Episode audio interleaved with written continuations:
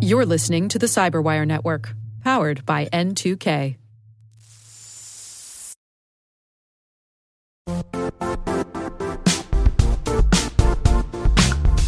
The IT world used to be simpler. You only had to secure and manage environments that you controlled. Then came new technologies and new ways to work. Now, employees, apps, and networks are everywhere. This means poor visibility, security gaps, and added risk.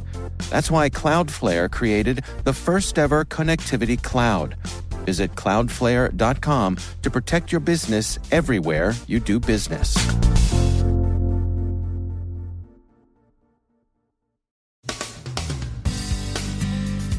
South and Southwest Asian regional rivalries play out in cyberspace. Election interference could move from disruptive influence operations to actual vote manipulation. Someone is spearphishing leaders in Germany's PPE task force. Nations move to restrict dependence on foreign companies in their infrastructure. Justin Harvey from Accenture on the train of thought behind breach disclosure. Our own Rick Howard on DevSecOps. And Washington state recovers some, but not all, of the unemployment funds lost to fraud. From the Cyberwire studios at Data Tribe, I'm Dave Bittner with your Cyberwire summary for Monday, June 8th, 2020. Regional rivals continue to expand their operations in cyberspace. Pakistani operators, Telangana Today describes as criminals, are said to be smishing Indian defense officials. Their aim appears to be data exfiltration. The goal and the target set suggest a connection to espionage. Both India and Pakistan are said by Eurasian Times to be increasing their cyber operational capability and doing so with the aid of allies, respectively Israel and Pakistan.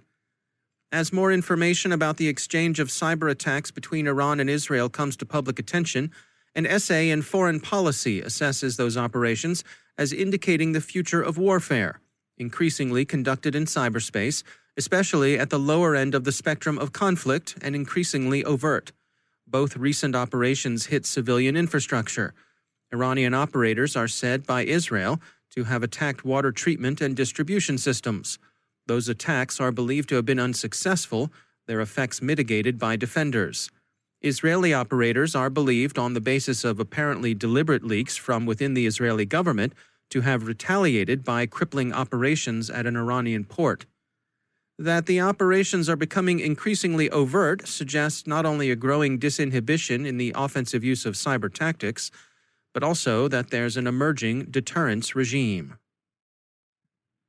Remote voting online has been used in some U.S. states' primaries and may see some limited use in November's general elections. The New York Times discusses the risks this may pose for direct manipulation of votes by hostile intelligence services. They focus, of course, on Russian services. Delaware, West Virginia, and New Jersey plan to use Democracy Live's OmniVote platform, but researchers at MIT and the University of Michigan report that OmniBallot represents a severe risk to election security and could allow attackers to alter election results without detection. OmniBallot isn't new, researchers Michael A. Spector and J. Alex Halderman write. It's, quote, long been used to let voters print ballots that will be returned through the mail, end quote. What's new this year, they say, is its use for filing ballots online. The three states are using it differently. New Jersey has decided to make online voting available to voters with certain disabilities and it's treating that limited availability as a pilot that could be expanded if the need arose. West Virginia lets the disabled, military voters, and West Virginia citizens overseas to vote online with OmniBallot. Delaware is making the most expansive use of the system. As Spector and Halderman write, online voting will be an option to anyone who's sick, self quarantining, or engaging in social distancing, which, as a practical matter, includes close to everyone in the state. The researchers see four problems with the system. First, they conclude that OmniBallot's ballot return function cannot achieve either software independence or end to end verifiability. The system used third party services and infrastructure, including Amazon's cloud, with JavaScript executed from Google and Cloudflare. Either unauthorized third parties or Democracy Live itself could alter votes without being detected. The threats could be either malicious insiders or external threats who've gained access. Second, the version of the ballot marking mechanism that's being used in Delaware in particular sends the voter's identity and ballot selections to Democracy Live, even if the voter opts to print the ballot and mail it in. This, the researchers say, needlessly places ballot secrecy at risk. Third, even where OmniBallot is used only to deliver blank ballots, the researchers find that the ballots could be misdirected or altered in ways that would cause them to be counted incorrectly. Election officials could mitigate these risks, but only with the expenditure of considerable effort and in conducting rigorous post election audits. And finally, in all cases, Democracy Live, the platform's corporate parent, collects a great deal of sensitive, personally identifiable information. That information includes voters' names, addresses, dates of birth, physical locations, party affiliations, and partial Social Security numbers. And when the system is used to submit ballots online, more comes in, including ballot selections and a browser fingerprint. The possibilities for misuse of this information are extensive and obvious. It could be used, for example, for targeting political advertising, equally rifle shot accuracy in hitting targets for disinformation, and so on. And the researchers point out that OmniBallot seems to have no privacy policy posted leaving it unclear what, if any, safeguards may be in place. Secure online voting is a difficult problem, and it would be difficult to object to the goals with which states are planning to use OmniBallot. Enabling disabled citizens to vote, for example, is one, and anyone who's struggled to get even a mail in absentee ballot during their military service can tell you that snail mail isn't exactly a day at the beach either. But clearly, there are problems to be worked out, especially since this election and all elections for the foreseeable future are going to be held under conditions of opposition. IBM's X Force reports that the PPE task force Germany's health ministry organized to facilitate procurement of personal protective equipment, items like masks, has been subjected to a phishing campaign directed against PPE supply chains. It may be the work of a nation state intelligence service interested in gaining competitive advantage in the market. What kind of advantage, one might ask? Well, if you can cripple a competitor in a market, you might clear the field a bit and give yourself a better shot at getting scarce commodities at a knockdown price. There are other possibilities as well. There's a degree of overlap between executives connected with the task force and those connected with the development of COVID 19 vaccines and treatments. Intelligence about these may also be a goal. And finally, we all know that the COVID 19 pandemic and the relief programs designed to ease people's economic pain have generated a great deal of fraud. How much? Well, it's not clear, but here's one indication. The AP reports that the U.S. state of Washington says it's recovered $333 million in fraudulent claims. That's a lot, but maybe that means they've made good their losses, right? Not so fast. The state's not sure just how much has been lost to fraud, but they think the total is somewhere between 550 and 650 million dollars. There are a lot of venti lattes in that margin of error, friends. And if the missing $100 bills were laid end to end, well, at a low estimate, that's the combined height of about 1,800 Space Needles.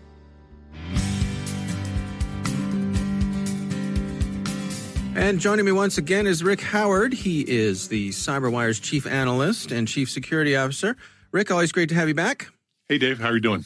Uh, not bad, not bad. Uh, so, in this week's CSO Perspectives podcast, uh, you are digging in on DevSecOps. And in order to get there, you, you kind of have to take a trip through DevOps first, right? Exactly right.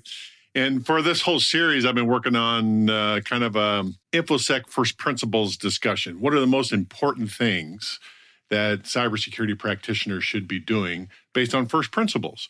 Right. So, so DevSecOps has come up, and and I was one of the original uh, enthusiastic supporters of the DevOps idea. And what got me really excited about this? Do you do you know the Google story? You know how they got started? Have I told you this? I do. Uh, well, uh, let's say that I do, but our audience doesn't. Uh, let us know what it's all about, Rick. nice setup. Um, so, back in 2004, when Google was nothing more than just a search engine, the leadership made this extraordinary decision. They handed the management of the network over to the development team and not to the traditional network managers that everybody else on the planet uses. Hmm. So when you hand a task like that to a bunch of programmers, what do they do? Well, they program it, right? And Yeah. so they've automated everything. The the Google stuff is not just automated, it's an autonomous system. All right. And a clear six years, okay, before we even had a name for DevOps. And when I read that, I was going, oh my goodness, that is the thing. That is how the security practitioners will shift left in the design and deployment of new capabilities for our organizations because we'll automate everything Hmm. and inject uh, a layer of consistency as we deploy all of our things. What's happened is that has not really happened at all. All right. Uh, There's been a lot of resistance to doing that. Uh, and one of the reasons is it turns out that the network security community, we don't have a lot of coders.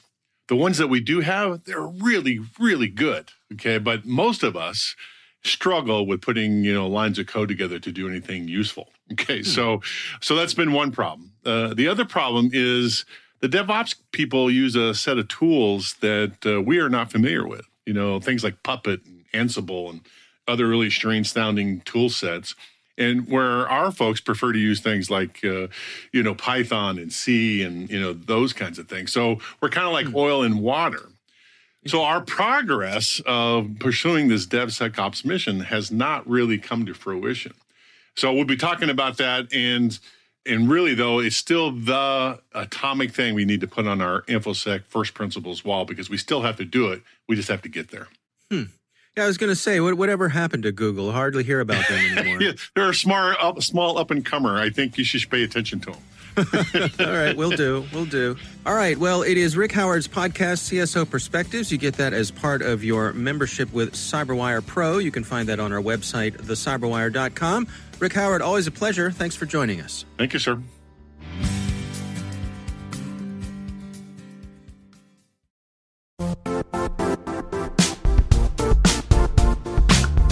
And now, a word from our sponsor, Zscaler, the leader in cloud security.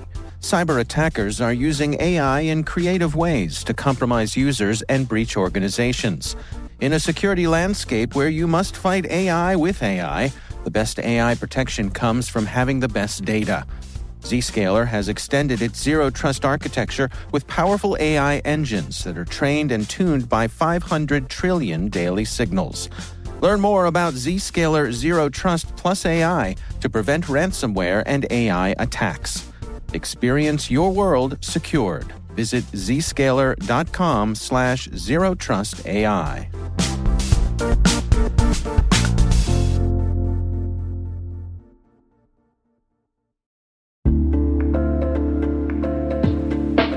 Are lengthy security reviews pulling attention away from your security program? With the largest network of trust centers, Vanta can help you streamline security reviews to win customer trust, save time, and close deals fast. Proactively demonstrate security by showcasing key resources like your SOC 2 or ISO 27001 and provide real time evidence for passing controls. And when a security questionnaire is required, Vanta takes the first pass for you. Visit vanta.com slash cyber to take a self-serve tour. That's vanta.com slash cyber.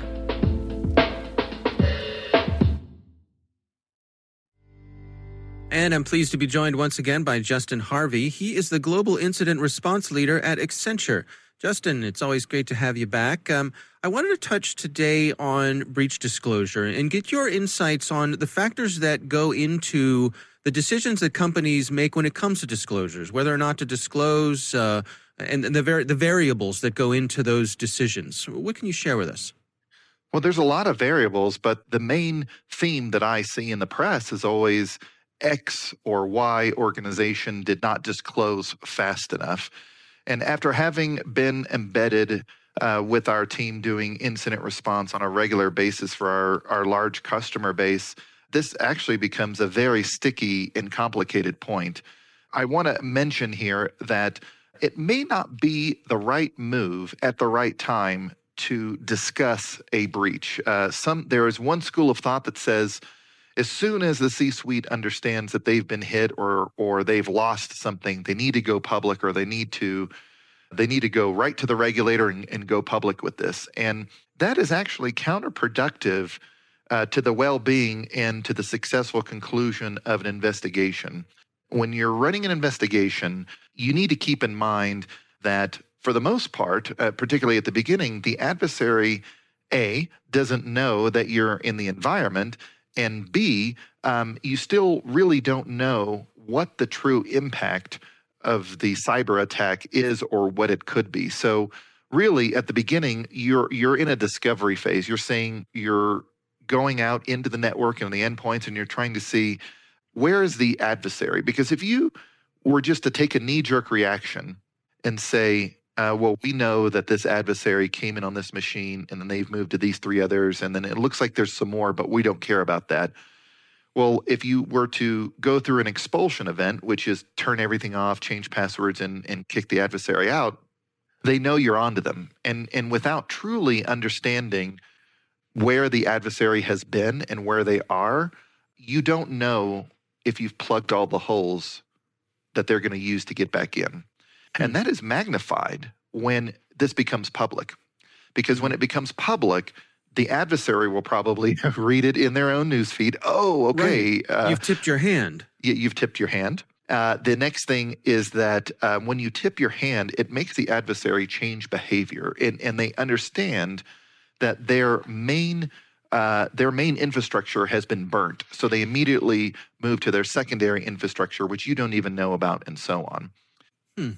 Now, understanding that there are some regulatory issues here, I mean, is, do, does the situation ever arise where, where, for example, a company can go to a regulator and say, "Listen, this is what has happened. This is what we know so far, and here are the reasons why we don't want to make this public yet. We're we're sharing this with you, but we think we have rational reasons to delay a little while." Are, are they likely to get a positive response from something like that?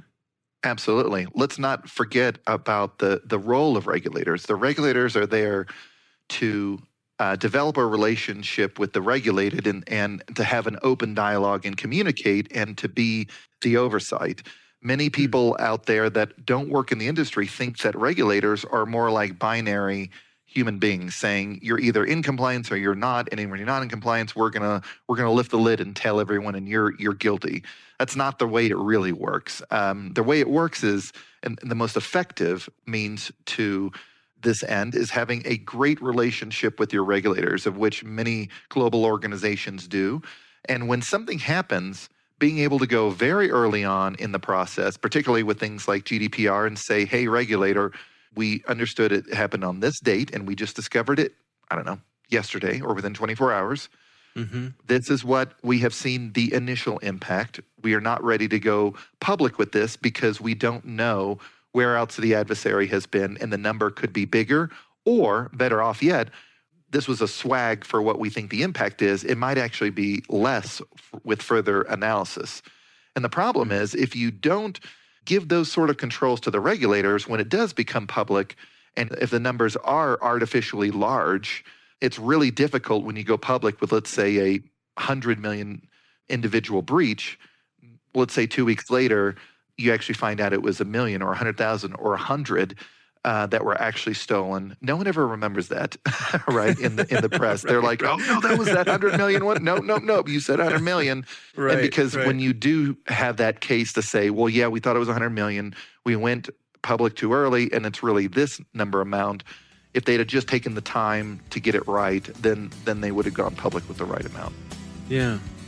All right, interesting uh, insights and uh, words of wisdom there. Uh, Justin Harvey, thanks for joining us. Thank you.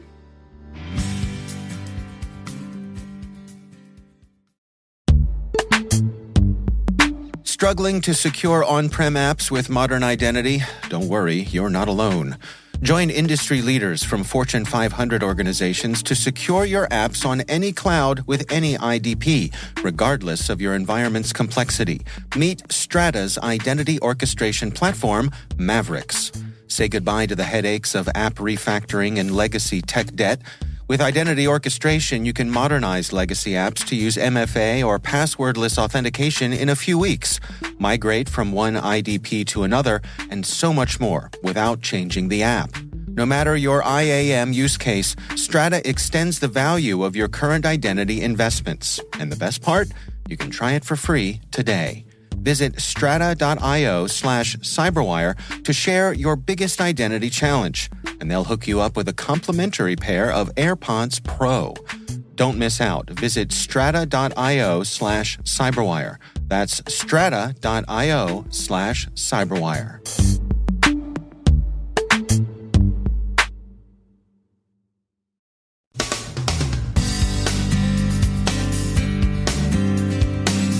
And that's the Cyberwire. For links to all of today's stories, check out our daily briefing at thecyberwire.com. And for professionals and cybersecurity leaders who want to stay abreast of this rapidly evolving field, sign up for Cyberwire Pro. It'll save you time and keep you informed. Listen for us on your Alexa smart speaker, too. The Cyberwire podcast is proudly produced in Maryland out of the startup studios of Data Tribe, where they're co building the next generation of cybersecurity teams and technologies. Our amazing Cyberwire team is Elliot Peltzman, Puru Prakash, Stefan Vaziri, Kelsey Bond, Tim Nodar, Joe Kerrigan, Carole Theriault, Ben Yelin, Nick Veliky, Gina Johnson, Bennett Moe, Chris Russell, John Petrick, Jennifer Eiben, Rick Howard, Peter Kilpe, and I'm Dave Bittner. Thanks for listening. We'll see you back here tomorrow.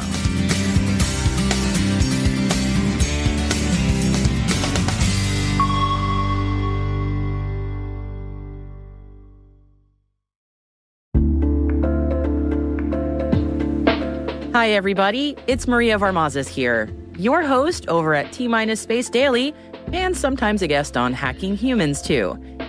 We here at N2K Cyberwire work hard to bring you concise, intelligence driven news and commentary, and we'd like to know how we're doing. Please take a few minutes to complete our audience survey and share your feedback to help us continue to grow and meet your needs visit cyberwire.com slash survey. That's cyberwire.com slash survey to get started. Thanks so much for your input as we reach for the stars. It means the universe to us.